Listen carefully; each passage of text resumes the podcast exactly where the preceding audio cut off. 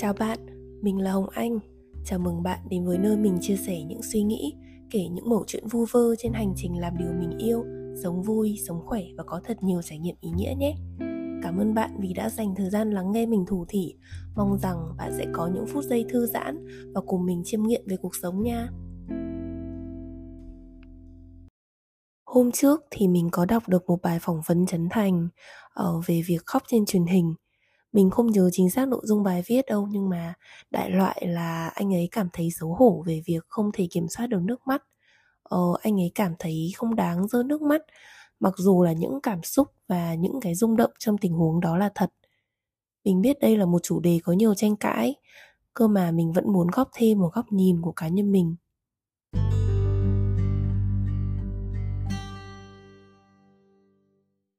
Mình rất hay khóc vui cũng khóc buồn cũng khóc, giận cũng khóc, bất ngờ, choáng ngợp, sợ hãi. Cảm xúc nào mãnh liệt quá thì cũng khiến mình có thể rơi nước mắt được.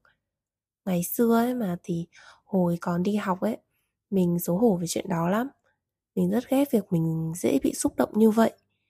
Nhưng rồi thì khi lớn lên, trên cái hành trình thấu hiểu bản thân thì dần dần mình cũng nhận ra rằng khóc là một cách để mình có thể giải tỏa cảm xúc một cách cực kỳ hiệu quả thậm chí mình còn cảm thấy may mắn vì ít ra là khi mình nhận thấy bên trong mình có một khối cảm xúc đang đè nghẹn lên ngực mình, thì mình có một cơ chế để giải tỏa và cảm thấy khá hơn.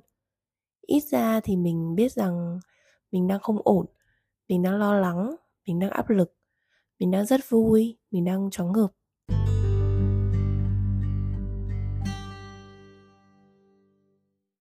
Với mình thì khóc không phải là yếu đuối. Thậm chí, việc có thể mong manh còn đòi hỏi sự can đảm hạ xuống lớp mặt nạ, những tấm khiên chắn bảo vệ để có thể sống đúng với cảm xúc của mình.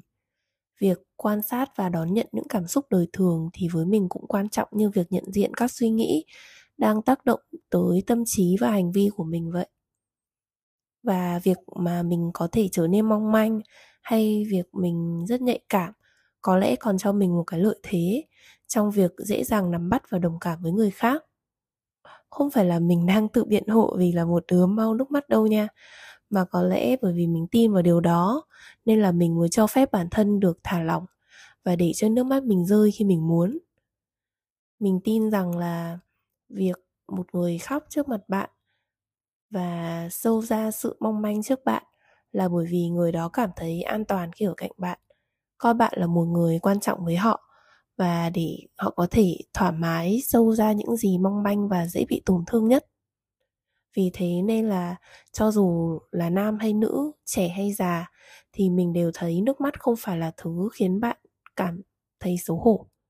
Mình nên coi trọng điều đó thay vì là phán xét. Người yêu mình thì có nói với mình một câu mà mình nhớ mãi, đấy là cảm xúc luôn đúng mình hiểu ý anh muốn nói rằng là cảm xúc thì không có đúng hay sai, chỉ là chúng mang một cái thông điệp nào đó và mình có đang nắm bắt được thông điệp đó hay không mà thôi.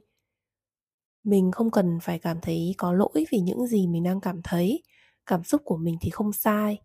Nó sẽ chỉ cần phải được xem xét lại nếu mà những cảm xúc tiêu cực ấy tác động tới thái độ, hành vi của bản thân và làm ảnh hưởng tới người khác. Ví dụ như là vào những ngày mà mình rất áp lực về công việc thì mình rất dễ có bản vô cớ. Chuyện nhỏ xíu thì cũng có thể khiến mình bực mình và có thái độ không tốt với những người xung quanh. Thì cái thái độ không tốt đó mới là thứ cần được điều chỉnh, chứ không phải là cái sự áp lực kia. Còn bạn thì sao? Lần gần đây nhất bạn khóc là khi nào? Khi ấy thì bạn đã cảm thấy như thế nào thế? Cảm xúc ấy muốn nói cho bạn điều gì?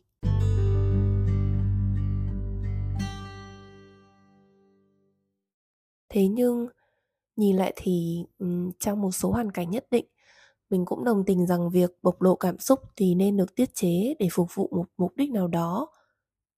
Ví dụ là tính chuyên nghiệp hay là nghiêm túc của một sự kiện.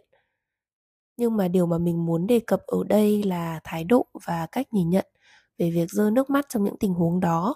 Mình cho rằng nó nên được tiết chế nhưng không đáng để bị lên án hay là chỉ trích.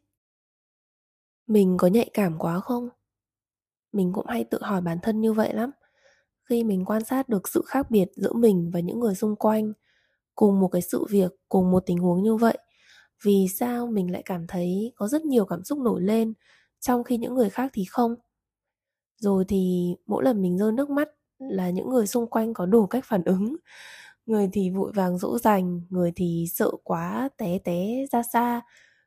Câu mà đáng nhớ nhất có lẽ là câu nói, sao mà phải khóc? Lúc ấy mình đã cảm thấy cái câu sao mà phải khóc? giống như là bị coi nhẹ một vấn đề mà mình đang cảm thấy phiền lòng và đang tìm kiếm sự đồng cảm vậy. Câu nói này thì cũng như một sự cô lập khiến mình phải nghi ngờ, thậm chí là chối bỏ cảm xúc của mình thay vì là chấp nhận, ôm ấp nó và để cho nó qua đi. Hồi nhỏ thì mình đã thấy rất giận hờn mỗi khi ai đó nói với mình như vậy. Nhưng giờ lớn hơn rồi thì mình cũng hiểu rằng mỗi người thì có một mức độ chịu đựng khác nhau, một cái ngưỡng khác nhau. Và mọi người cũng chỉ đang cố gắng muốn giúp mình cảm thấy khá hơn chứ không có ý gì cả. Không sao đâu, đừng khóc nữa. Chuyện không tệ như bạn nghĩ đâu.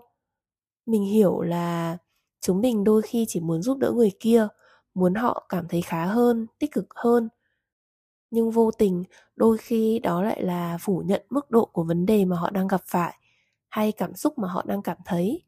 Vì hoàn cảnh hay là mức độ chịu đựng của mỗi người là khác nhau. Và mình tin rằng cho dù câu chuyện có hiển nhiên tới đâu, cho dù mình có hiểu người kia tới mấy, thì vẫn có những cái góc khuất mà mình không có thể chạm vào. Cho dù đó là chuyện gì, thì họ luôn có quyền và có lý do cho những cảm xúc mà họ đang trải qua.